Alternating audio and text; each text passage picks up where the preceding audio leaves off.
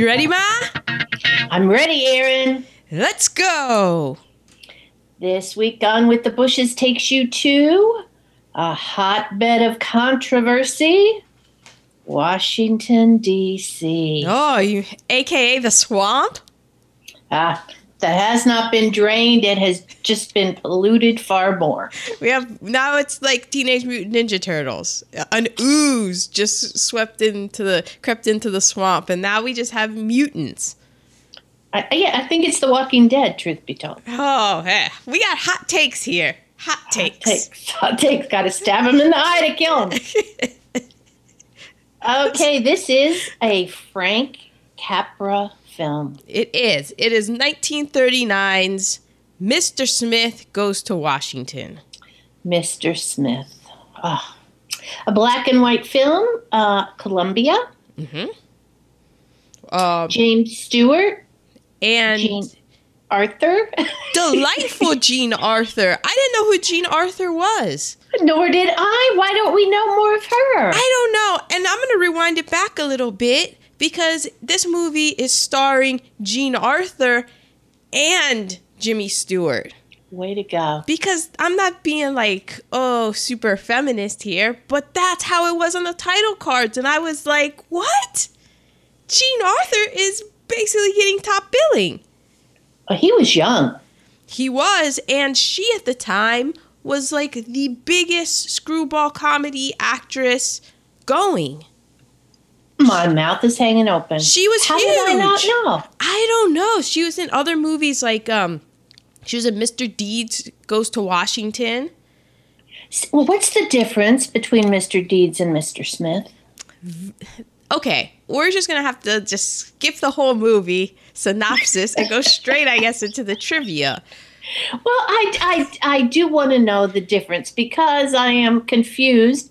In the trivia, it said she wanted her former co star from Mr. Deeds to, to be in this one, Gary Cooper, but he uh, was signed to do something else. Right. So originally, I'm sure we'll eventually watch Mr. Deeds Goes to Town because it's another Frank Capra film. It starred Jean Arthur and Gary Cooper, and it was about, I think, basically a country bumpkin goes to the big city. And Okay. when this movie was announced, it was originally, Capra originally announced it as Mr. Deeds Goes to Washington. It was going to be the sequel to that film. A sequel. Mm-hmm. but negotiations fell apart. They didn't have great, I guess they didn't have great negotiators. People who were going Ah. to negotiate very well. didn't negotiate bigly. They not did not know how to negotiate. So, and then Frank Capra was able to get Jimmy Stewart on loan. I believe it was from MGM, but I'm not sure. And he w- he then decided, well, Gary Cooper would have been too old to play the super innocent, altruistic, patriotic, wide-eyed, bushy-tailed optimist that is Jefferson Smith. Jefferson Smith, who has the same initials as Jimmy Stewart. Really helped with my synopsis. Oh, that's good. I just called him Smith. Okay, shall we go with the synopsis now? Thank you for that. Yes, let's get into it. Well, it starts with patriotic music. A, a melody of Yankee Doodle Dandy, My Country Tis of Thee. You know, we're basically America or Yeah. America. America, when it was great. A- actually, yes, this is 1939. I do believe that this is. Now, maybe it's not. Because this is 1939 America. This is before World War II. And I believe the height of the Great Depression. Yes. So I'm not sure if this was when America was great. Uh, well, this wasn't. Um, this was this was uh, forming the greatness. I thought the greatest generation was the World War II generation. Yes, so, So- actually, the greatest generation were the boy rangers then. That he, that Mr. Jefferson. Well, we'll get to that, but just to paint the picture of the time period that this movie was filmed and came out, I guess it was a time when America was resilient. Yeah. Um, yeah, still pretty segregated. Oh, oh yeah, because Yeah.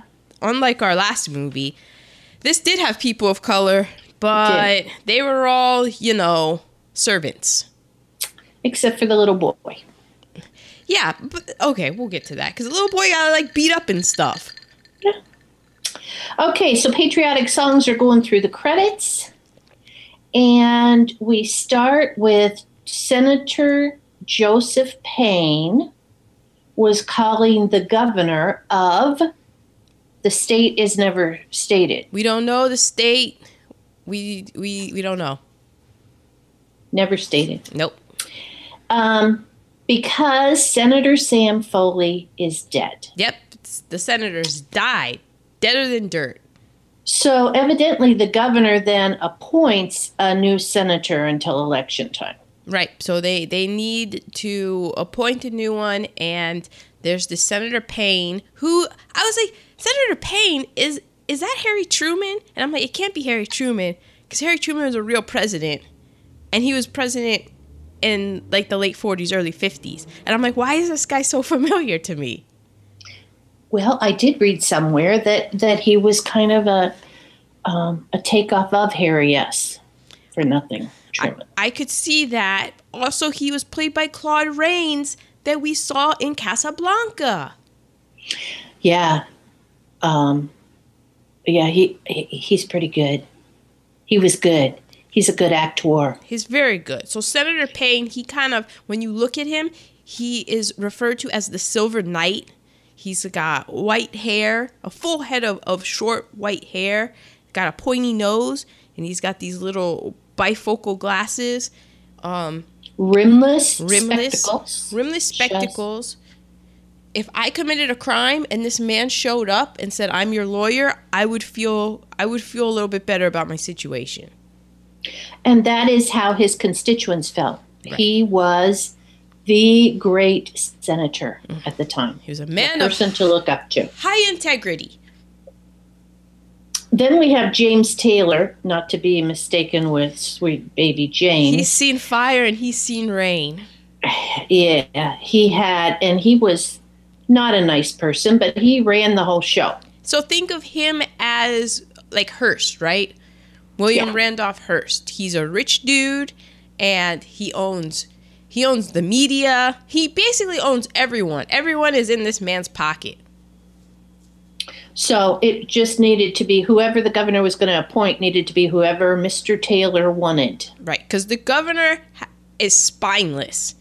This he think like he thinks oh he's the governor, he's the top dog in the state, but really the state is run by the senator and this James Taylor. And I believe James Taylor might have run a whole lot of the United States government as well. He also might have shot Liberty Valance. Uh, probably. Um, okay, so we have to be sure that whoever is appointed will take orders from us. Right. So Uh, and so people are saying, is it worth the risk of a scandal? Yeah, and we're like, why is there a scandal? What scandal? And they say, well, the man who takes the his place, he can't. He he has to be a guy that doesn't ask any questions.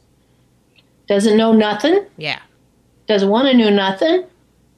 Just push him in the right direction because we're buying the land around the dam. yeah. So they're gonna. There's this creek, and they're buying up all the land around it. This is what Taylor and Senator Payne, Mister Mister, who we thought impeccable integrity, they've been buying up all the land so that they're gonna. And then they want the government to put in um, a dam. And when they bought the land, they put it in fake names. So Yeah. it couldn't be tied to them. So glad that doesn't happen in today's world.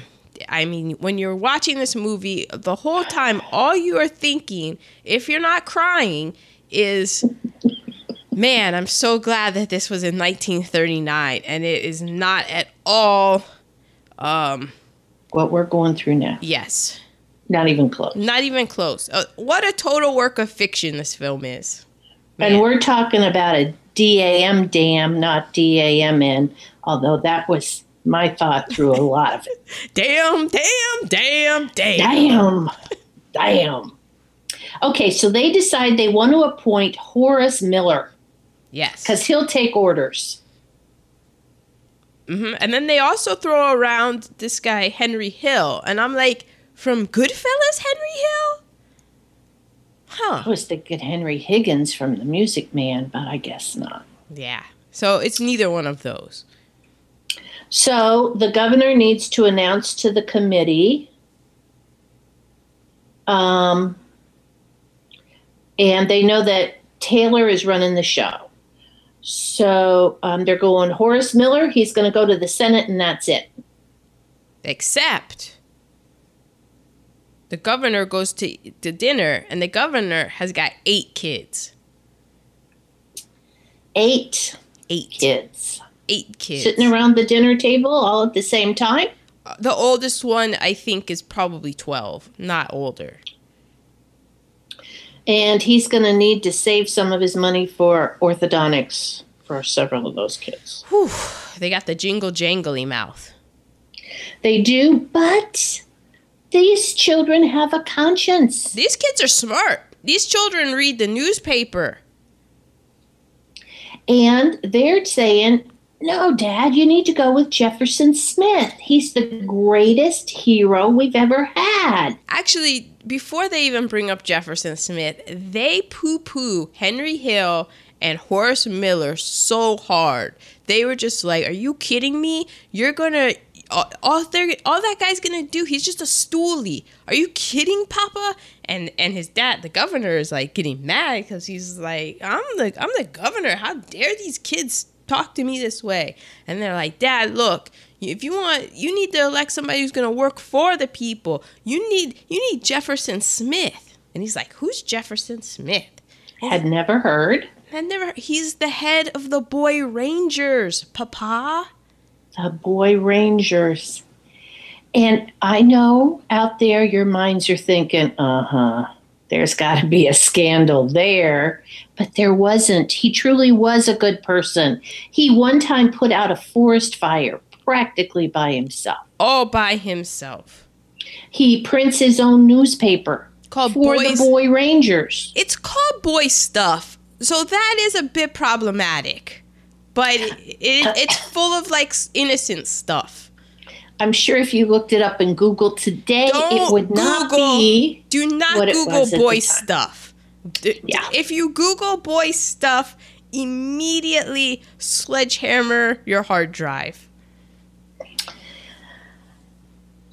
So, um, the children say to their papa, who is old man governor, sometimes you gotta stand up like a man, papa. Damn. Ouch. I know. They they So the- grow a pair, Dad. The governor goes and he takes out a, uh, maybe a quarter This was the Yeah. depression. Could have been a dime. heads. If it comes up heads, he's gonna go with Henry Hill. If it comes up tails, he's gonna go with Miller. hmm What happens when he tosses that coin into the air, Aaron? Well, doesn't he like do a really messed up toss? Like, He, he probably does a toss like I do. yeah, he he to- uh, Usually, you know, you toss a coin, it goes straight up, it comes straight down. I believe he flicks it over his head, and then has to go searching for it. And because he flipped it over his head and has to go searching for it, it's landed on his desk, and it's landed perpendicular, straight up and down. And because the way that it is landed, it is able to land straight up and down because it's next to a newspaper. And what does the newspaper have? But it's the front page about Jefferson Smith and how he put out this fire, and he is the greatest American in the United States. He uh, so he goes to Jefferson Smith's house hmm and he hears a ruckus. Because Jefferson Smith's house is full of boys, literally. Full of boys who are playing band instruments. Well, some of them are playing band instruments, and some of them are like, like every boy has a job and is doing it. Yeah, There's a lot going on at this house. the Boy Rangers. I guess they're print. They're also printing boy stuff. They probably are. And the governor stands up like a man and says he's selecting Jefferson Smith to be the state senator. Well, old James Taylor is none too pleased with this. None at all. But Jefferson, but Joseph Harrison Payne, he's like, hmm, I think this guy's gonna be all right. Like he, he talks he talks Taylor out of it. He's like, just yeah, we we can make this work. Yeah, they're pretty sure he's young and naive, and they can they can they can keep him under control. Right. And so Jefferson Smith is saying, uh, uh, uh, uh, uh, uh, I can't help but feel there's been a mistake. Yeah, this is he's giving his first speech. He it it's in black and white, but you can tell that his face is green. He, his he looks like he's probably gonna throw up. He's very He's got the nervous. blow. Yeah, he's he's filling with these note cards. He's sweating. He st- has to stand up in front of all these people, and and the the Jimmy Stewart impersonation. This is where it begins because he's all. Oh, I, I think it has been a mistake here.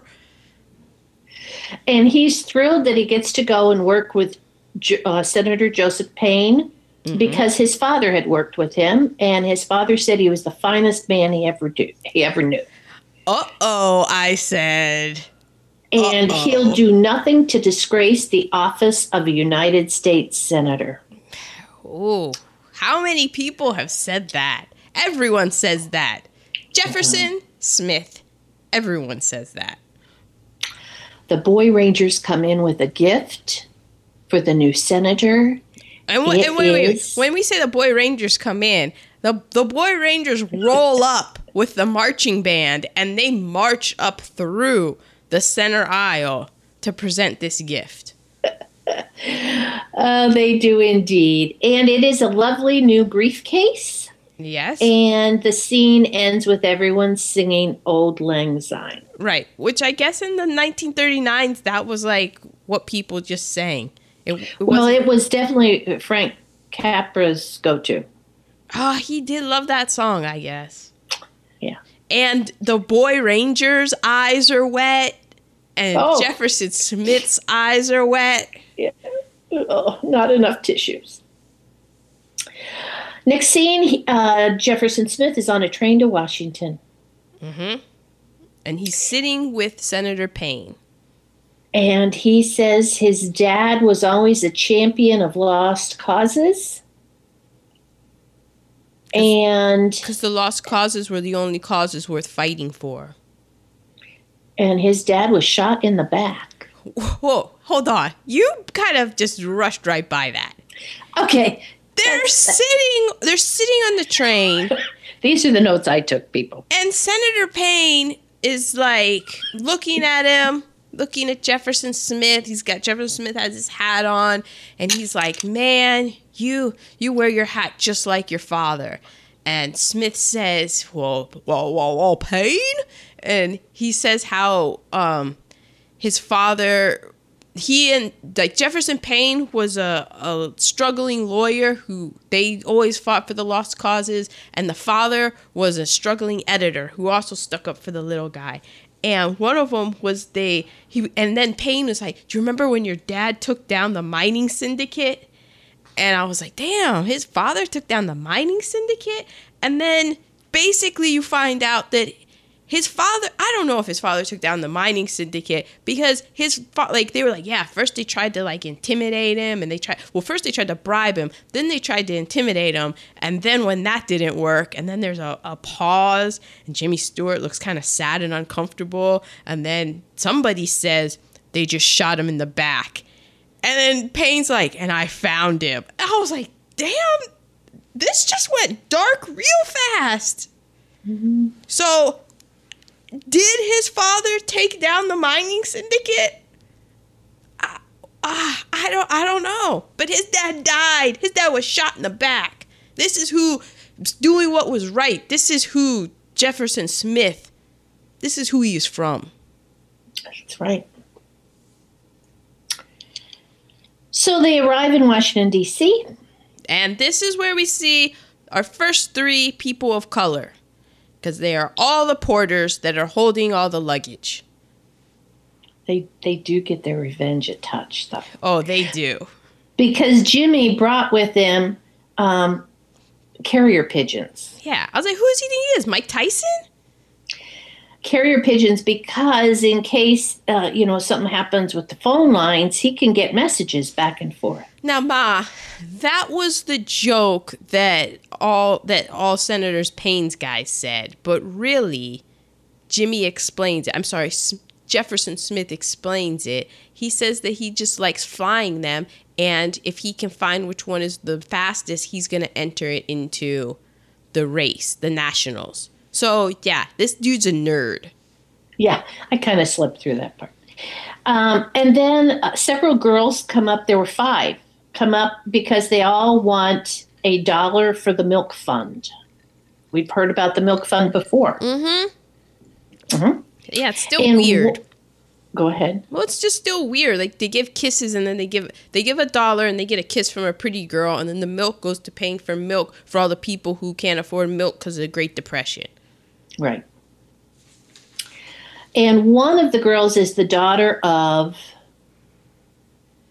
Sen- Senator Payne, Susan Senator Payne. Payne. Yeah, I just wrote daughter of, and then I went on to seize the Capitol Dome because that's what happened. Boom, he saw the boom. Capitol Dome and his eyes went boing. Yeah, he became he became a real little kid. He was like, "Well, well, that's the Capitol. Oh, look, there it is. That's the Capitol Dome. Oh, that's the dome." So they lose him. They lose him, but but at this point, one of the porters is standing there holding the two crates of pigeons, and he says to one of the men, I'm not sure which one, "Hey, uh, hold this for me for a minute," Yeah, he goes- and then they all walk off. He says, "Boss, would you hold this a minute, please?"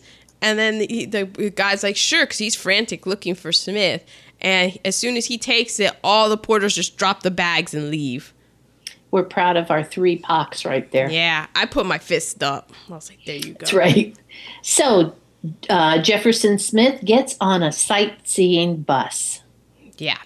of Washington D.C. And then there's this montage of all of the sights of DC, which this was in my backyard, so I saw, I've seen them all, but it is truly beautiful and awe inspiring. And it's this montage done with, again, the Yankee Doodle Dandy and all the American stuff. And I have to say, it made me wonder, because this is 1939, so maybe not, because I did not do all the research I should have done. But I had wondered if Leni Riefenstahl had seen this montage and was influenced for her films, her propaganda films, like Triumph of the Will. I was like, hmm, because that's what it reminded me of. Except it was like Go America instead of Go Nazis.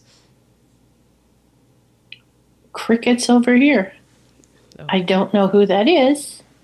Well, Leni Riefenstahl was the filmmaker who, um, it's very problematic because from a technical filmmaking standpoint and the imagery, um, they're very like, wow, those, I don't want to say look cool, but they, they like, she made these Nazi propaganda films, and you've seen all the footage. It's all the ones that are like shot really well and very well framed and very well lit with stark black and white lines and stuff. But then you're like, this is all propaganda showing how great the Nazis are. So you're like, this is amazing filmmaking, but then you're like, this is horrible. Ow, my tummy hurts. Yeah. Now, trivia wise, they weren't allowed to actually go and film in D.C. at that time. So they said, oh, we're just going to steal these images. I don't know how they got them. Well, they just took a camera and they just shot. They just did stills. Yeah, no, they didn't do stills. They took. They were like, okay, Bob, you take the camera, and then they they had two guys. They sent two guys with a camera, and they just filmed. They didn't send like they didn't have lights. They didn't have any of that. They were like, oh. just go and film. Oh. And they probably Okay. used they they probably didn't use like the big camera. They probably used like just um like a 16 millimeter camera. I did like- feel like it it, uh, it had a different look. Yeah, so they probably used crisp. the same kind of like home video, like the equivalent of what would be a home video camera now. Okay. Like if this movie, if it the same thing had happened in today's world, you would just go shoot the exact same thing with your iPhone. Right. Right. Okay. Uh, next scene, we are introduced to Jean Arthur because she was Senator Foley's secretary, and they asked her to stay on, and she didn't want to, but she said she would. So she is now the secretary for Jefferson Smith. Yeah. And she's a, a quite lovely looking woman, very sure of herself and well spoken for a female. Yeah, she's she's kind of got brains. You're like, oh, because she even says the the whole reason that she did like she wants to quit, but she's like, I need a job. That's just the plain facts of it. Yeah. And um, at this point in the Senate, we see another person of color who is definitely not a senator. Yeah. Okay, there's a knock at the door. She uh, answers the door, and somebody says, Is this the office of Jefferson Smith? And she goes, No. And um, then she goes, Wait a minute. And she goes out in the hall, and it was Jefferson Smith himself.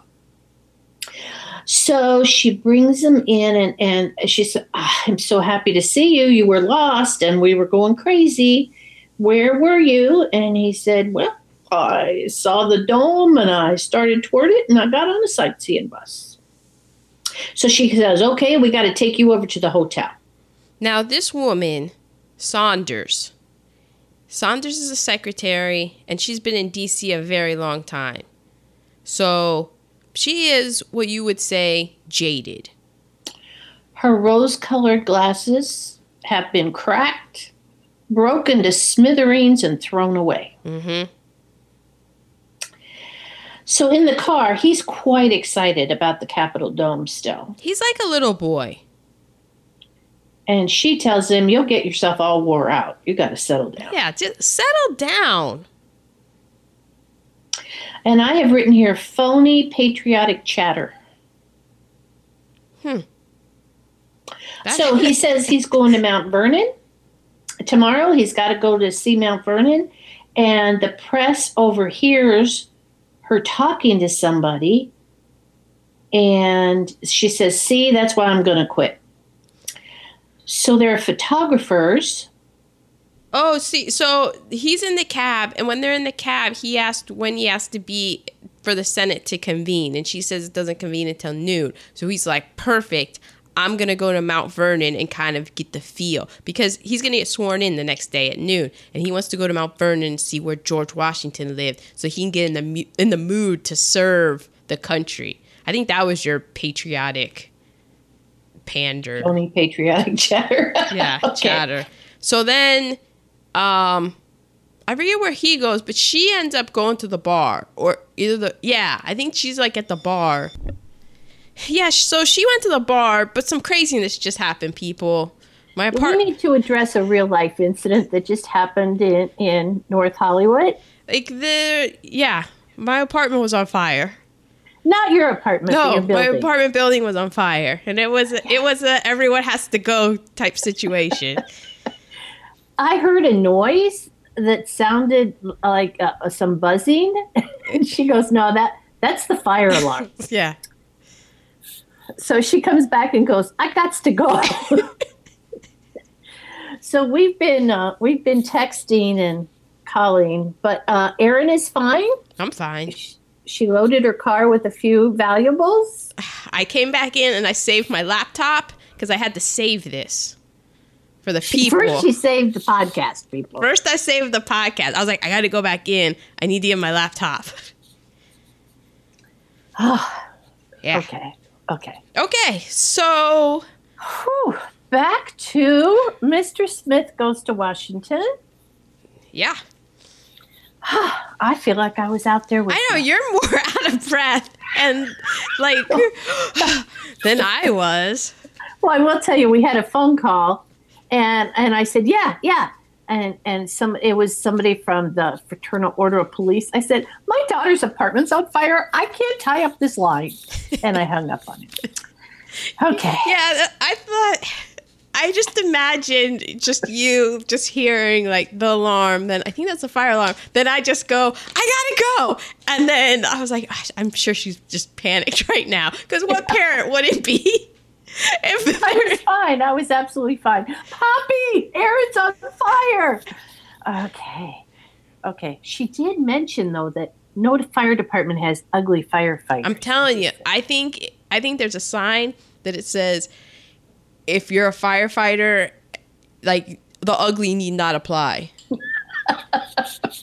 I was just like, oh my god, just one right after the other after the other. okay. So we had Jean Arthur. Arthur going into a bar. Yes. So she went to a bar and she's talking to this guy Diz, who's an alcoholic and is also, I think, the press secretary for the office. I never knew who he was. Yeah. So thank you. And they're really good friends. And Diz is always offered. Diz is always dr- either drunk or hungover. And he, the first time that we met them, when we met Saunders, he had mentioned that he would marry her. And so but he she can do better than Diz, and Diz knows. And she it. pretty much said she she hasn't fallen that far. Yeah, like Diz is her. Uh, it's her last. Like she's given up at that point. But he's a really good friend. He's a really good friend. He's also an alcoholic. Did we mention? Yeah, an alcoholic. So she's there, and Saunders is saying how she can't stand the patriotism and this other reporter, this like weaselly nosed reporter, he happens to overhear them and he wants the story. And of because he's like, oh, that's that's the Mr. Smith guy. That's like the guy who is the new senator. So he wants the story and he offers Saunders World Series tickets. And Saunders is like, um, well, how about, you know, like out like basically Saunders is, is she sells off the access to um Mr. Smith for the reporters because she's like, hey, I might as well get my new fall wardrobe out of this, get some nice World Series tickets. And then at some point she says how Susan Paine is the prettiest girl. And in, in a touch of a jealous way. Yeah because yeah, because he because Jefferson Smith I think had commented how Susan Paine was the most beautiful woman he'd ever seen. He was a touch smitten. Yeah. Oh, he was big time smitten. Mm-hmm. So then the next scene is they're in the office of Smith and there's all these reporters and they're all doing the flash bulbs and they're all like yelling questions at at Mr. Smith and they get him they ask him like oh can you do hand signals and so they get him to do hand signals and the flash bulbs go off and they're like oh can you do bird calls and so he's like well there's this one bird call that i'm the only one in north america that can do and so he like holds his nose closed and, and does this bird call and they're snapping pictures away and and he by his accounts by jefferson smith's accounts he he was honest in all the questions that they asked. He did everything that they wanted from him. And so he thinks that it was it was fine and stuff. It went great. It went great. And then you see the next the evening's papers the next day papers and it has him in the most ridiculous um poses. He looks absolutely foolish. He looks foolish. He's painted out to be this hick. They take every, like every weird quote that he says is completely out of context. Not the first time I thought of fake news in a real way. Yeah. So so she decides she will not quit because I think she's she's developed a fondness for him, and she she wants to keep him. Um, she, she wants to try to insulate him a little bit. Well, also she knows about the whole damn conspiracy, the whole damn damn conspiracy. She knows about because she makes a comment about how when she first got to DC, she her eyes were big blue question marks, and now her eyes are big green dollar signs. And somebody tells her to keep Smith away from politics and there will be a big bonus in it for her. Yeah, Who did that? I don't know. I don't remember. And she says, including the dam. So that's when we know she knows about Mm-hmm. the dam. Exactly. Oh, I think it, it was um the other senator. She goes to Senator Paine. I think I could be Uh, wrong. yeah, yeah. Cause, cause he he wants to keep uh, uh, Jimmy Stewart away from the whole damn issue, Right. the damn damn issue. Right. Okay, so the next day he goes in the Senate. Saunders is in the gallery, and the, there were pages that were um, like young boys. Yeah. Why weren't they in school? That's what I want to know. And is it sort of like the whole, you know, priest thing? It, I got a very priesty kind of vibe from them. I Like- did too, because they were young, like eight, ten years old. Mm-hmm. Uh, why? Yeah, why weren't they in school? But a young boy, Page, tells Mr. Jefferson Smith that his desk is the one where Daniel Webster used to sit. Oh, and just to see Jimmy Stewart's face as he holds the desk in awe, he's just like, the real Daniel Webster sat I know. I just got goosebumps even thinking about it just now. oh, Tweeted me. um, speaking of emotional responses, I will say that my eyes got a little sweaty earlier in the United States montage. I was like, damn, this movie. Yeah, I know. Damn you. Damn you. Damn you, USA. No one look at me. Don't look at me right now. I'm hideous. So he takes the oath of office. Okay. Also, so this is the Senate. Let me just say, so many white men. Yeah. I mean, there is there's no women, and there's No, no, people one, of any color. no people Any of color. any color. Th- No. This is it is just so many white men. I it's almost like that picture on Capitol Hill. Wait, it was exactly like that picture on Capitol Hill. What am I talking about? But this is but that's this movie's 1939. What are you saying? Uh, okay, so um, uh, uh, somebody brought up the pictures. And Oh he, well, he is- so the first order of business is that they have his credentials and he needs to get sworn in, and he goes to try to say something, and the president of the Senate, which do you know who the president of the Senate is, Ma? it's the vice president. It is, but if the vice president is not presiding over it, then it's the what is it? The president tempore. Isn't that the House? Ma- no, not the House Majority Leader, No. but It's the it's the president tempore. So Okay. it they just decide that um oh, so and so is going to re- preside if Right. uh, if the vice president isn't here. Okay. Right. So he so so he's the one he presides and Smith goes to say something. He's like, um, I'm sorry, but the rules is the rules, and since you haven't been sworn in, you do not have the right to say anything. And then somebody else stands up and they ask for the floor and they say that Senator Smith they bring up the papers and they like, I don't think that he's fit for office. And Right. then Senator Paine stands up, and it's it, here's a bit of a factual error in this movie, because when the men stand up, they are referred to as Mr. Smith, Mr. Paine, and in the real's life, the you are referred to as either the junior or senior senator from your state. So Kamala Harris is the junior senator from California. And your senior senator is It would be senior senator is Dianne Feinstein. So it would be yeah. You're The you're almost, senior- you're as lucky as we are, I believe. the senior senator from California has has the the floor. Okay. Okay. So Paine Um, gets up and he vouches for him. He's like, I give my word that this man is a good man. And that was good enough for everyone. And so then he goes up and, and he swears the oath. He picks up a newspaper on his way back to his seat, at which point I saw a person of color. Hmm. Oh, you did? Oh, Yeah. wait.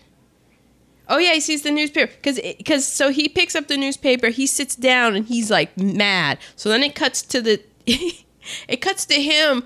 So then now Jimmy Jimmy Jimmy Stewart Jefferson Smith is on a rampage and it's a montage of him going out and finding every reporter and punching them in the face.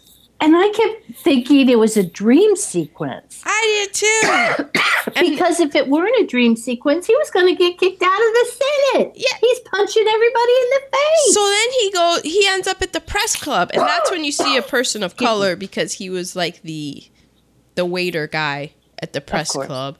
And so he's in the press club and he's like, "Oh my god, it's like shooting fish in a barrel here at the press club." So he just comes in, fist a wailing, and every and then the press club's all like, "Oh snap! Look, it's Tarzan." So they aren't they aren't even mad at him for going around punching him in the face. They think it's funny because they're like, "Well, you're just a, because they, the press knows what's up, and they're like, we know that you're just a stoolie for Right. Paine, and we know that that James Taylor." is basically like you just do whatever James Taylor tells you to do. And so then like Jefferson Smith says, "What are you talking about? I'm my own man, damn it." And they they cuz they had wrestled him to the floor and his famous like Jimmy Stewart hair is all tousled in his face. certainly is. And he says, "Why don't you print the truth?" And I wrote fake news. And the and the reporters say to him, "We're the only ones who can be honest. Yeah. You just decorate a chair Oh, snap. and you vote what others tell you to vote for." Here, here's something that you probably want to to really, really stop and think about, just in your life in general, as a general rule, wherever your life may take you. Do you really want to pick a fight with anyone in the press, especially people Yeah. who do writing for a living? They tend to be very quick-witted and sharp. Like they will cut. They can cut you down to size in nothing. In three words. Three words. Yeah. Uh, just just so you know, so can Aaron. So stay on her good side. Thanks, Ma. I don't, I don't really know. I just, I just uh, tell the truth. yeah, you do. And you could do it in three harsh words. just very concisely. I like to get to the point. So he goes to Senator Paine because he's like, "What? Uh, uh, I thought I, I thought I was my own man, and they're saying that they can tell me the truth, and I'm just a stoolie." So he says, "I, I want to study some of the bills," and Paine is like, "Oh, no need. I'm going to advise you how you're supposed to vote." And he goes, "Oh." And so then Senator Paine is like, "Okay, we got a little bit of a problem here. Uh, tell me one thing that you want to get done." And he goes, I want this boys' camp. And I'm like, man, I mean, in Yeah, out- out of 1939, all the everyone stuff was. we need done. Yeah. that's just, well, but it's just really interesting to consider. In 1939, like, the boy rangers and building a camp for boys and him being surrounded by boys and him publishing a mu- uh, his own magazine that says boy stuff that was like that was the most virtuous thing that a human could do but in in the 2018 lenses i'm like Yeah. man there's a you're doing a lot with boys But I did, I just read a really good book. It was a, a novel, but it was about, it was in the time frame of 1939 to 1950, where um, there would be people who just went and took kids away from indigent families and they put them in a um, orphanage type place and it was it sounded great because they were going to get these kids that couldn't be taken care of and they were going to give them a better life. But in reality of course it was stealing kids from people and then selling them to the highest bidder. And um, so at that point thinking about kids who ha- didn't have enough food and um, didn't get to go to school that was a that was a noble cause yeah but didn't they do that with like first american families they Oh, would yeah. come in and they would just take their kids Yeah, And they're to, like- to make them white, yeah, as white as possible. and like, oh, yeah. we're gonna educate them and stuff, and they're they're basically we're we're saying that they were gonna take the savagery out of them and what it like civilize them and stuff, and they just took them away from their family because they're like our way's better and you're savage. There's a really good children's book I read to my kids every year uh, about that. A, a little boy who was taken away and. Oh, oh, I want hurt- Jimmy Fallon on this. D- children's books are way too sad. I don't understand why there's why children's books are so damn sad. Kids are gonna grow up anyways and see that the world's sad. Why why do they start it so young? Well, I, I, I thought it was important for them to know. I guess so, but they're always so sad. Not all of them. We oh we have we read lots of funny books too. I'm just like, where's the funniness? It's just like, yeah, I was a boy and they took me from my family. I'm like, are you just trying to see how many times little Aaron cries at school? my God. I'm looking at you, Disney, too. Little Aaron would have been crying with this one. Oh, yeah. I'm, I'm, I'm welling up now. I didn't even read the damn book. So good. Oh, and then there's another one about a boy and his father who live in the airport because they're homeless called Fly Away Home. So good. Okay, so at this point, the daughter comes in, the daughter of Paine, who uh, Jimmy Stewart thought was the prettiest thing that ever lived. And he is so nervous, he keeps dropping his fedora. Well, Capra makes the decision to only focus on the hat. So he only focuses on Jimmy Stewart's hands and hat, and Jimmy Stewart keeps um, fidgeting with the hat, and he keeps dropping it and picking it up as he's like stuttering, trying to have a conversation with Susan Paine. I, I just imagine yourself if you were ever speaking to Oprah. That's what I imagine. Like if- okay, I'll imagine myself talking to George Clooney. yeah. I mean, just somebody that you're just the complete, awe- or actually, it would be more me talking to Chris Hemsworth. It would just be drooling. I would try to say something true. funny. It would. It wouldn't be funny. Yeah, you'd want to say something, something, you know, uh, uh, funny and wise, and where he would go, "Whoa, I didn't see that coming," and you'd say something really stupid. Or you So- just vomit on him. yeah, or poop yourself. Wouldn't that be worse? Really? Put my, I put my pants in front of Chris Hemsworth. And there would be a lot of people "I totally understand." I did too. I did too. Oh, but I was smart enough to wear an adult diaper, so he didn't know until the whiff hit him on my way out. at which point, at one point, the the daughter goes, "Would you like me to hold your hat for you?" Yeah, because you keep dropping it. And so he he uh, goes, "No, no, no, no," and he turns around and knocks over a table on his way out the door. Oh yeah. And she says something about him, and, and the dad goes, Well, he has honest Abe ideals. But she's not his. She wasn't smitten with him. Not at all. No. She felt like he was country bumpkin came to town. Yeah. So he goes back to the office and he tells Saunders they're going to write a bill. And Saunders is like, uh, okay. And I'm I'm with Saunders. I'm like, okay, because I've I know and have memorized a good portion of Schoolhouse Rock's "I'm Just a Bill," and, And I know Schoolhouse Rock needs to be in there right then because she's telling him all the all the steps to writing a bill. And I thought it would be so funny if they had just put Schoolhouse Rock in there. except it didn't exist. But Yeah. it's a long, long journey to the capital city. so And you're probably going to get shot down many times. yeah, So she goes through all that. She's taking notes.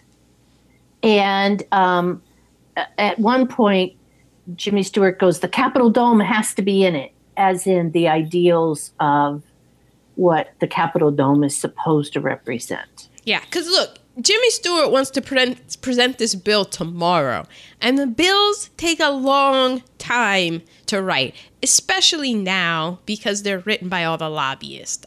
Oh, sorry. Sorry. Yeah. Sorry to burst your bubble. And it depends on how much money was paid for them to actually be able to bring them to the Senate. So um, he goes, you know, something about Senator Paine. You know, Senator Paine was a great man, right? And there's a pregnant pause, and she just moves on. So she knows the truth. Yeah. So he goes, There's 200 acres, and he describes the wonders that surround him. She actually gets tears in her eyes. Oh, he in this Senator Saunders was she was protecting her heart.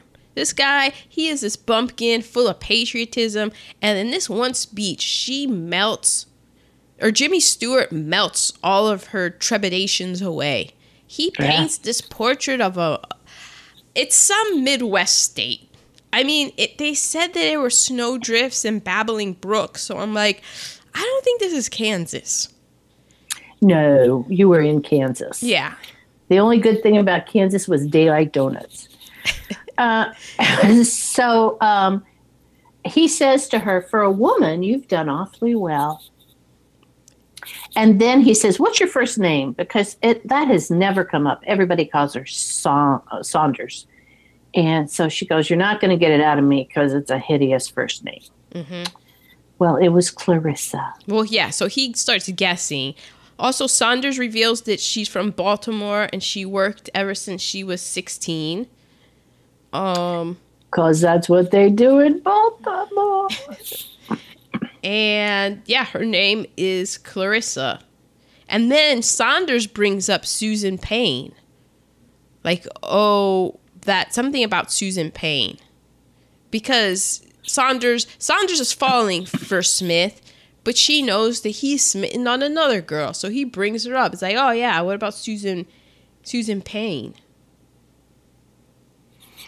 And he's like, "Oh yeah, she is. She really is fantastic. She's fantastic. She's beautiful. Oh, not that you're not. Yeah, How many times have you heard that one? I got. I got to keep my options open here, Saunders. So he starts talking about this camp that he wants to build and the location of it. Well, it's at Tarrant Canyon. Wait, Tarrant Canyon. Yeah. Have know you talked? Have you talked to Paine about this? Uh, Willet Creek. Creek, not Creek. Creek. And this is how we're going to do it. We're going to be loaned the money by the by the United States government, but the boys are going to send in nickels and and pennies, nothing bigger than a dime, and they're going to pay that money back. And he jumps up. Oh, so uh, at the next at the next Senate gathering, Mm-hmm. he jumps up for new resolutions. He says he has a bill to propose, and everybody's laughing at him because he doesn't know what he's doing. And wow, are they a welcoming uh, group or what? Well, they are all white men. Old white men.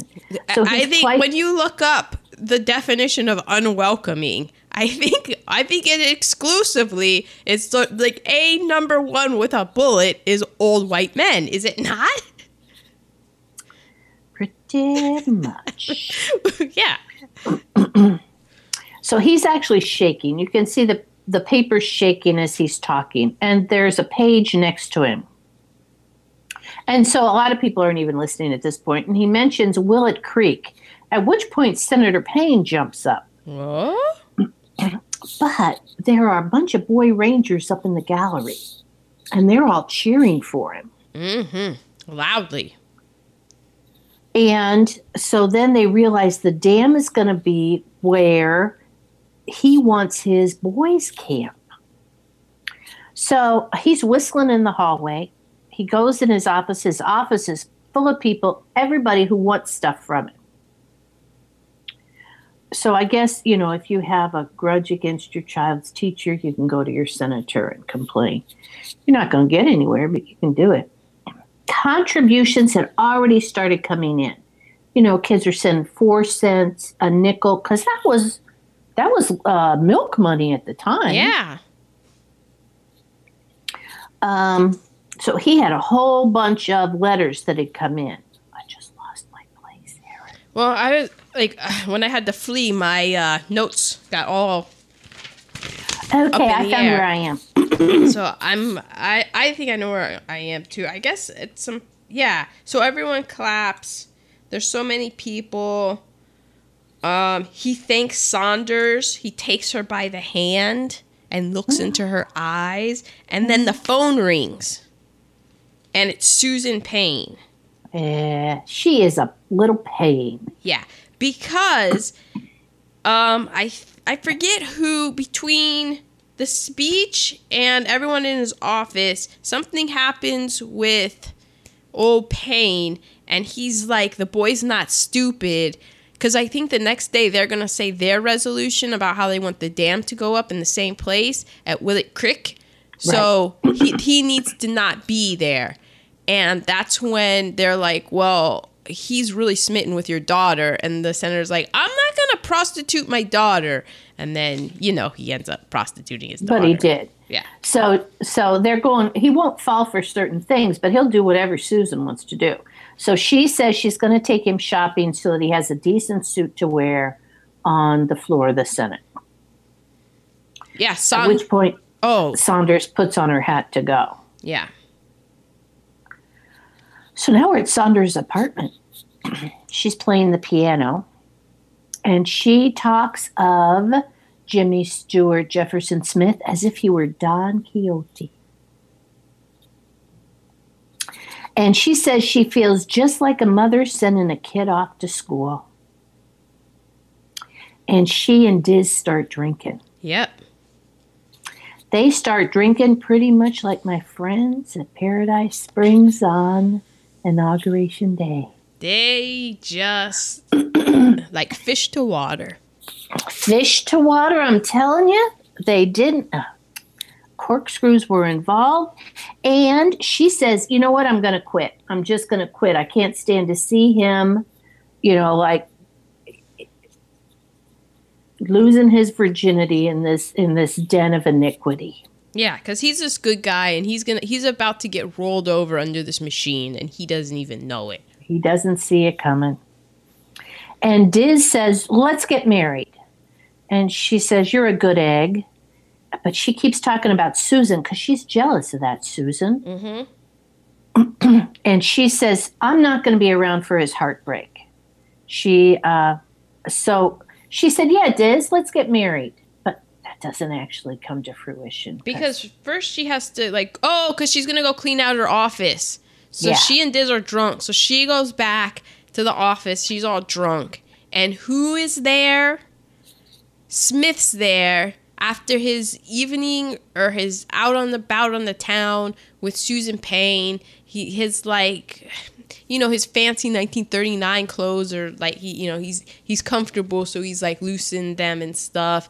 And she walks in and she sees him and, and he sees her and she's like oh saunders. And she's like oh you had a wonderful time didn't you i'm sure you did.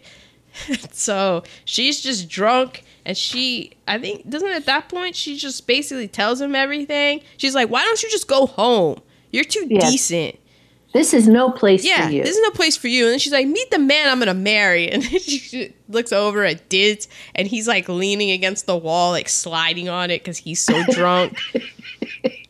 and then, she, so then that's when she decides to show him the bill about the dam. yeah, she's like, look, while you were out, she's like, don't you see what they did? They lured you out because this is what was read today in session. It's a bill, and look where, like, they're gonna build a dam where your camp is supposed to be. And so then she's like, you know, you look, you've been played a fool. And so then she like walks out and she's in the hallway and she just she just cries. She's crying. And then Diz is like, Well, I guess we're not getting married. Let me take you home. Thank God. Because if anybody had said to Wendy on Inauguration Day, let's get married, I'm afraid she'd be married today. okay. So Jimmy Stewart, Jefferson Smith, goes to Senator Paine. Yeah, he's like, What is going on here, Senator? Or I'm sorry, what I lost it from the yeah, fire. Yeah, you lost it. You lost it in the fire. But you I- know what? You have I a good lost in the excuse, babe. Who's Taylor? Um, his whole idea is accusing me and framing the bill for one person. I wrote down. Wow, those are great notes. So great notes. The governor is going to use the office to get things done. And so then James Taylor is talking to Senator Paine. Count me out. Oh, so this so oh, let me fill in. I like how you. I like how you're just reading your note, your notes verbatim. Because they don't make any freaking sense. You're supposed to jog your memory, and you're like, oh, that's what that happened. I, I'm still at the fire. So and you weren't even there. You're three thousand miles wasn't, I was. You were there, so I was there, baby. Smith says that there's something wrong, and he asks who Taylor is, and he's like, uh, "Well, Taylor is like kind of the guy that runs everything." And then um, he's like, "Well, you can't do this, and I'm not, I'm not going along with it." And then Taylor goes to the governor. Like, then Taylor's like mad at the governor, like, "What the hell?" This guy is like I thought you had I thought this guy was gonna do what he was supposed to do. And he's like, now I gotta go to Washington. So now James Taylor's on his way to Washington.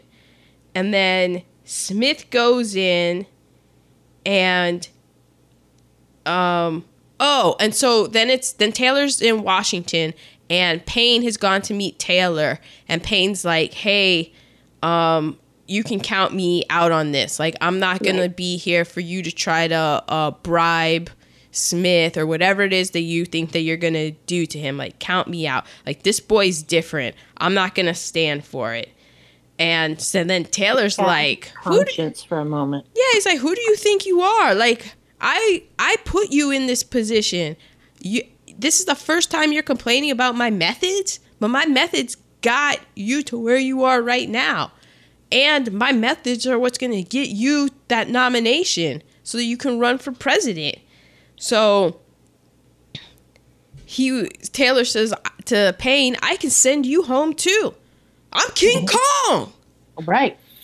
And then Paine says, I think Paine says, fine, you explain it to him, but don't be too rough on him. So Smith shows up to have a meeting with Taylor. And Taylor, so this now this is Taylor versus Smith. So Smith is standing, or no, Smith is sitting, and Taylor is standing above him. And he's um he's you know basically tells him like you know he lay, lays out what the situation is and as he's talking smith starts to stand and when smith stands it, the tables are turned and now smith is taller and is looking down on taylor and he says you tell all these people what to do. And smith calls him a liar. So that was the first time where um, Smith learns that Paine is not the man that his father or he thought he was. Right. So he goes to Paine's office, and the secretary says, Oh, Paine's out of town. And Smith just keeps on walking, goes in the office, and sure enough, there's Paine sitting in his office. And he goes, He's like, Taylor told me that you've been in his pocket for 20 years? 20 years? And then Paine's like, Look, Smith, you've been living in a boy's world. And I was like, How much? It's a of a- man's world out there, and you've been living in it like a boy. Yep. He says, 30 years ago, I compromised. That's how things are. hmm He's like, if you know, if you want to get things done for the people, sometimes you have to make these compromises. Which, I mean, that is true. Yeah, compromise can happen. You just don't sell your soul to the devil. But it's a slippery slope. It is. So he goes, okay, tomorrow when this bill comes up about the dam, you don't say a word. Smith, don't say a word. Right. So then they're, they're in the Senate and they have the, what was it called? The Deficiency Bill? Yeah, I, I don't think I ever got that written down. But but the bill for the dam was the deficiency bill. But the president of the Senate is telling him, okay, uh, senators, you have no more than five minutes per senator to speak on the issue. So Smith stands. And when Smith stands, Paine's like, oh, I told you. I told you not to stand up. So Smith stands and he he I think he maybe gets three words in when Paine asked if he um would yield to him. So only one person can speak is supposed to be able to speak on the floor, and then if somebody has something to say, then the vice president is like, "Do you yield to Mr. Paine, Mr. Smith?" And so And stupidly, he did. yeah, so then he Smith yields the floor to Paine, at which point Payne just basically gets out with his figurative guns blazing and is like, Smith is unworthy. He's been he's been like he bought the land that the dam's gonna be on that he wants his boys camp to be on so that he can lease it back to the government so that he can just line his pockets. He is unfit to be a senator. And everybody's like, What? And the boys start throwing their Boy Ranger buttons in the trash and everyone starts booing and because there is conclusive evidence that he did this. yeah and he because paine's like i got evidence too There's a man named Kenneth Allen who deeded the land to Jefferson Smith.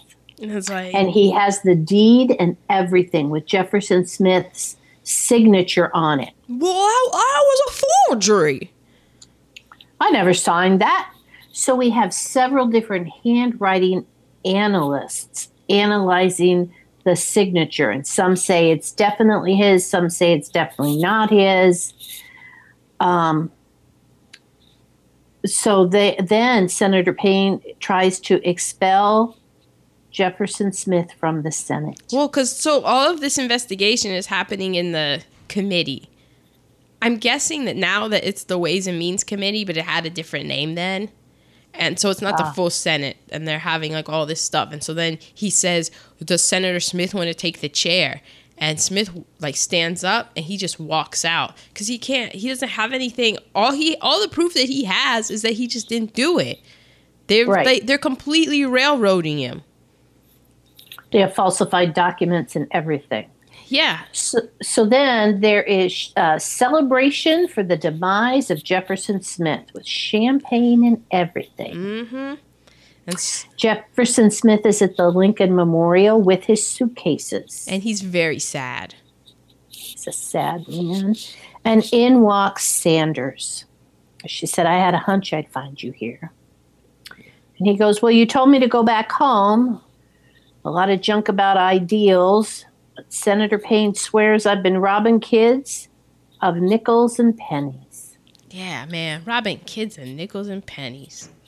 In a time when that could buy you some milk. Yeah, so Saunders is like, well, if you go home, what are you gonna tell those quit those kids? You're gonna tell them about how you quit, about how you didn't do anything. And Saunders is, I mean, Smith is kind of like, well, I, I don't know. And Saunders is like, look, I've been thinking, and I think I've got a plan. And I'm like, oh damn, Saunders has a plan Yeah. he was she goes just don't quit so then they go off to hatch their plan But he called her Clarissa. right So now they're on the Senate floor and there's a roll call. And Saunders goes up into the gallery. And today on the Senate floor, the uh, the what they're going to do is the expulsion of Jefferson Smith, move for immediate removal of him, and Senator Smith wants to speak. and that's like whoa whoa. Like I, I don't know like he had his chance to speak in committee and he didn't. And then from the from up in the gallery you hear let him speak. And it was saunders and the president's like hey you guys are here as guests don't be shouting down here you don't have any effect on what's going on here mr smith you may speak Because the president kind of was um, in favor of Jefferson Smith. I I feel like he recognized the breath of fresh air. And so Jefferson Smith says, before you vote, and of course, uh, Paine wants to wants him to yield the floor to him, and he goes, no. Well, he, yeah, he was like, I am only going to yield the floor. He was like, Yeah, I'm no, I'm not going to, and I'm only going to yield the floor for questions. So he said, I have no defense against forged papers. I stand guilty of the forged papers. Uh, guilty as framed. And so he starts to talk about uh, James Taylor and he, that he was going to break him in two or 20 years of the Senate. Sorry about that. Well, he says that he wants one week to prove it. He's like, just give me one week to go back home, talk to the people, and prove that I didn't do what they're framing me I that I did. Right. And so then the senators, they just they walk out on him. Yeah. So Because Senator Paine goes, he's trying to blackmail me. And so they're going, oh my God, you know, he's he's Mr. Senate. So we're walking out. We're not going to listen to this little jerk anymore. So then Smith busts out a canteen on the desk and starts unlining his his his his uh, pockets. He's got apples. He's got bags of food, and he puts them out. And I'm like, oh shit! And the press Here pool comes the filibuster. filibuster. The press is like, it's a filibuster, and they're like all running out, telling him like, we got a filibuster. And so Saunders, she she lifts up the manual, the because every desk has a Senate manual, so she's up in the galley. She has the manual, and she puts five and then three.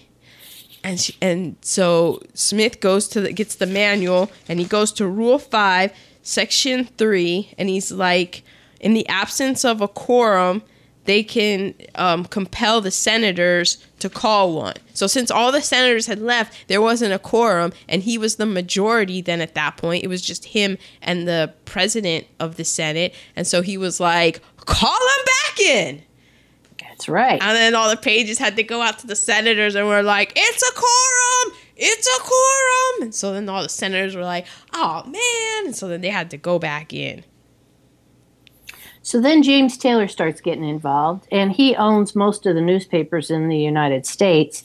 And he calls all his newspapers and says, Don't print anything pro Smith in the newspapers. Right. He, he doesn't want he doesn't want anybody in Smith's home state to get one iota, doesn't want one word of what Smith is saying on the floor to get out. Now, for a filibuster, Smith can't sit, he can't leave the chamber, and he can't stop talking. Right. So uh, James Taylor's working the phones.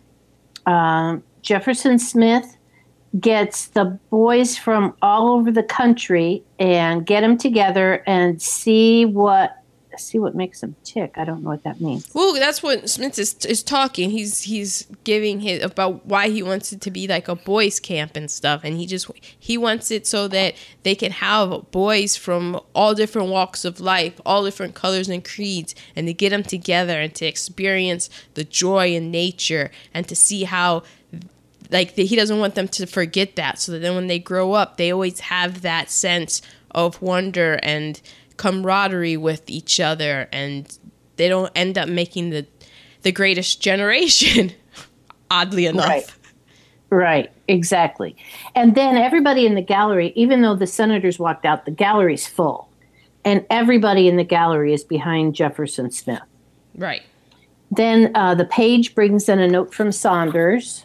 Well yeah because i mean you said that the everybody at the senate was gone but the senators are are in and they you know They had to can come go, back because of the quorum. yeah so they can go in and out at, at this point and stuff They can go pee when they need. Yeah, they realize that, that it's a filibuster going on. So most of the senators, as they're talking, as he's talking, they are they're in the Senate, but they just turn their backs to him and they're reading the paper and stuff. that has been prejudiced by, that is fake news Mm-hmm. by James Taylor. So the note from Saunders said, You're amazing. The press is with you. Diz says, I love you, and he's right. Oh, well, that fired up Jimmy Stewart Oh, because he got a second wind. Saunders loves him. So Diz tell, tells Saunders what Jefferson is saying is not in the papers. So she says, "Well, that we got to use the boy stuff paper. We got to have the kids print what's really being said here." So all the boy rangers get to work on printing their own and distributing their own newspaper. Let me just say so Saunders calls Smith's mom at the house with all the boys, and she's like, uh huh.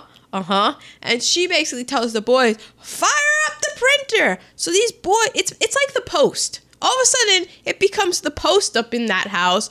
The the little boys are all setting up the the how did what was that the teletype or whatever that old timey machine. They get the all the words together and stuff. and Yeah, they, they have to use the little um, little stamps of the letters to put them all in order to be able to print them and stuff. and they Yeah. have like the whole rolling machine and the, it's like coming off the presses and stuff and they're all bundling it and we have one black boy a person of color he's even in on the group and the, all the boys life they, they like put them all up so it is it's like a little kid the post and they go out all over the state and they're they're putting them everywhere boy stuff is getting stuffed everywhere and so um well, we have uh, Jimmy Stewart is on the floor. He's reading the Constitution. right and then we have so th- then once the boy stuff has has been out there then the people because there were a whole bunch of anti-smith like protests and rallies and stuff and now the pro-smith protests are going up and then they're like they throw hoses on the on the white like white why don't white crime is going down in this is. movie They're using the fire, fire hoses hoses on white on white people. people before the '60s. I was like, damn, that was in their arsenal all that time. And, and then, so they're they're they're collecting the the boy stuff papers and throwing them away. And yeah, there's a Taylor calls the goons in on the boy stuff papers. goons on the little boys. The There's goo- a truck full of little boys, and one of Taylor's cars runs into him, runs him off Runs the him road. off the road, like beats up a kid. They run over wagons. They're like they're just gooning out on these little boys. I was like, damn, have you no conscience, sir? And so, if anybody who watches Scandal, think of Mellie doing her filibuster. That's I did think of Mellie doing her Mhm. filibuster. So it's been 23 hours and 16 minutes of the filibuster, and uh, Jimmy Stewart's starting to lose his voice. At which point, my computer froze. Oh no. It completely froze, and I'm going, "Is this part of the movie?" Because you know everything freezes. But I was able to get it to go again. Mhm. It was very weird. So then Paine comes up and says, Look, we've gotten, like, he has the pages. He's like, I want the pages to bring in all the telegrams because Taylor has also stuffed all the telegrams saying that the people are against him. So the boys bring in all these telegrams and they're like, and he, Paine's like, Look, this is what your people. Even though it's lies, he's like, this is what your people are saying. They want you to resign. They don't like you. They want you out. They don't believe you. So he goes over and he, he he pulls out telegrams from these huge baskets and stuff because he can't believe it, and because you know it's fake news. They're all saying, you know, quit. You're you're rotten, and so he's like just like, oh, he's deflated, defeated. He's crushed. He's crushed. And the and the there's tears in the page boy's eyes as he looks at him and jimmy Yes. stewart has stubble and tears and just fatigue His hair is disheveled. and he can't talk because he's been talking And Clarissa shouts out, No, Jeff, stop. and, and he looks at paine and he's like it's it's just another lost cause mr paine only cause worth fighting for And the president of the Senate smiles at him. mm-hmm he's like indeed So Jefferson Smith says, Mr. Paine, you fought for us once. You know, you said, Love thy neighbor. You know that rule. You fought for lost causes more than others. I'm not licked. I'm going to stay and I'm going to fight. And he collapses. Yeah. So that's the end of the filibuster.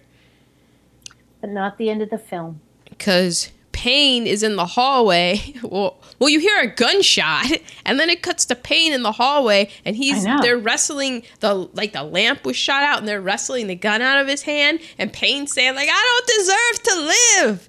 I'm like, "What the hell?" And he Yeah. runs into the he runs into the Senate, and he's like, "Everything this man said is true. It's all true." Expel me. And they carry Pandemonium ensues. And they did you notice that they carry Smith out? And I was like, I was like, oh, they carried him out like Lincoln, except he doesn't have a bullet in his head. wow, no, I didn't go there. That's where I went. But he's okay. He just collapsed from dehydration and um, exhaustion.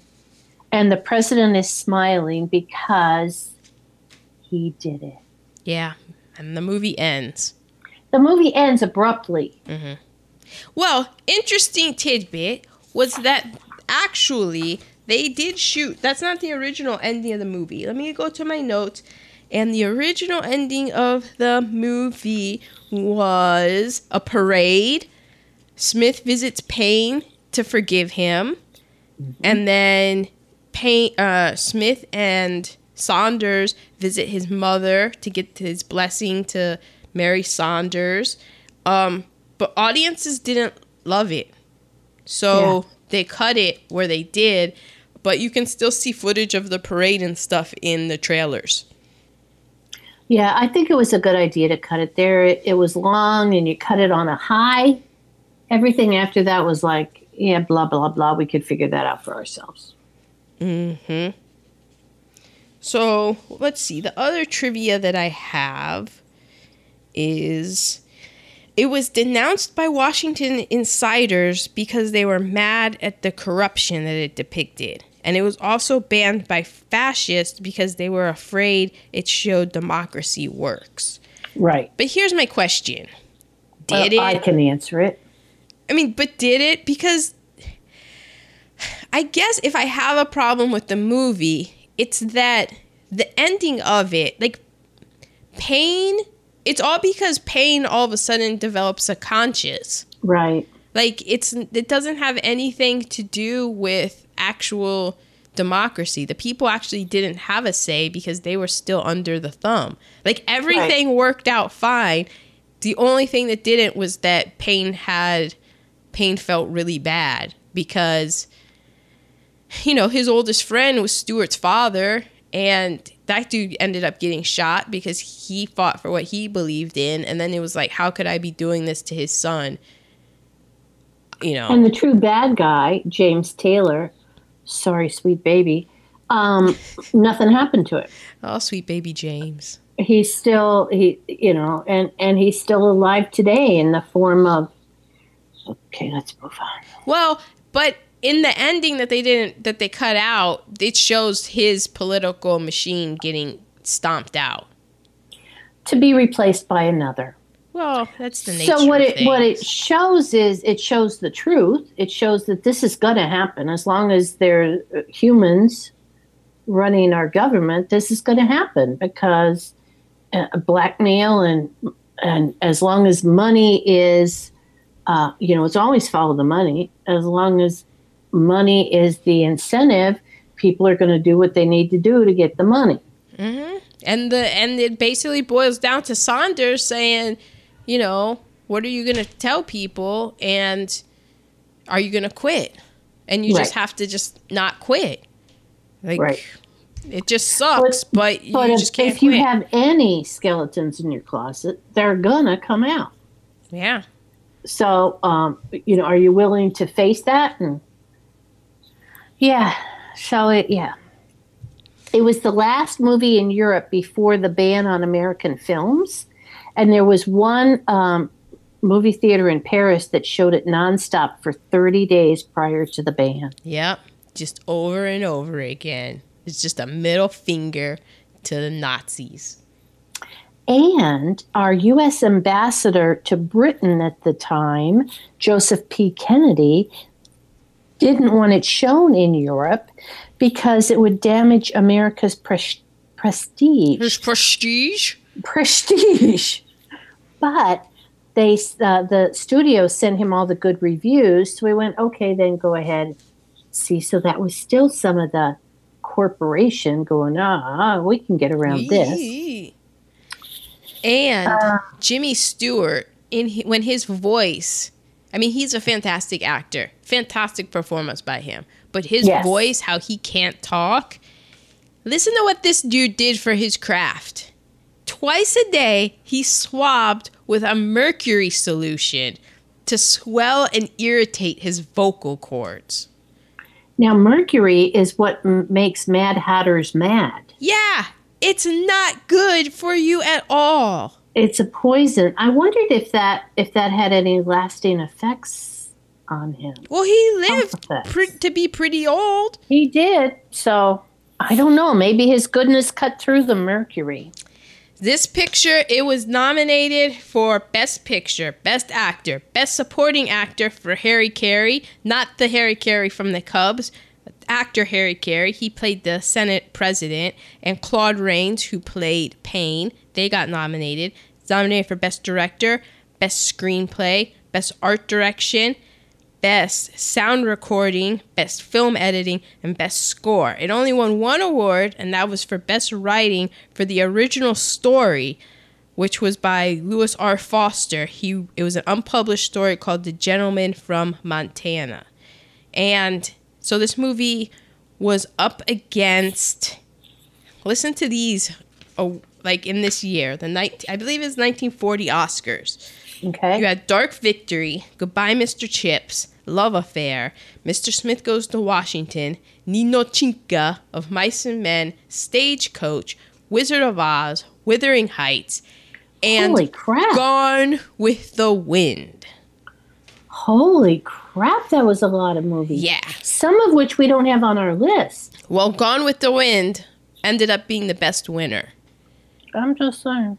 And We need to add Dark Victory. all right, you can add it. Um, he Jimmy Stewart did not get the Academy Award. I believe the guy from Goodbye Mr. Chips won it.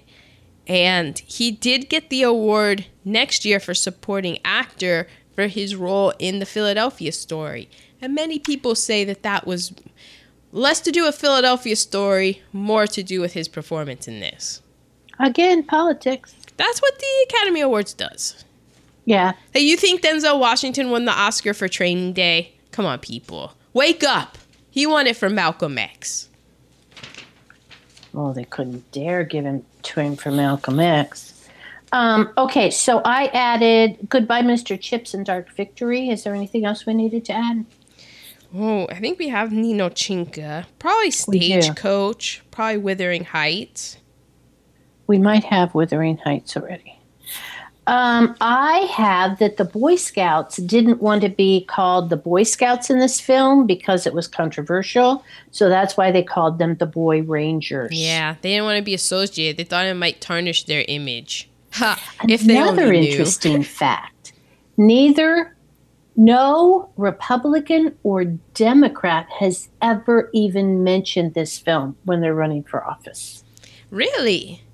hmm I wonder why. It is a hot button. Keep it on the back burner movie. Really? Yeah. Like you can't mention this? Are, are there Oh. people? Are, is this like going to be our most controversial episode because people have so many hot takes on Mr. Smith Goes to Washington? Could be. Wow. It's too true.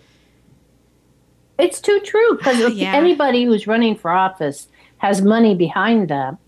The money behind them is coming from a James Taylor of some kind. Mm-hmm. So you don't want to acknowledge that.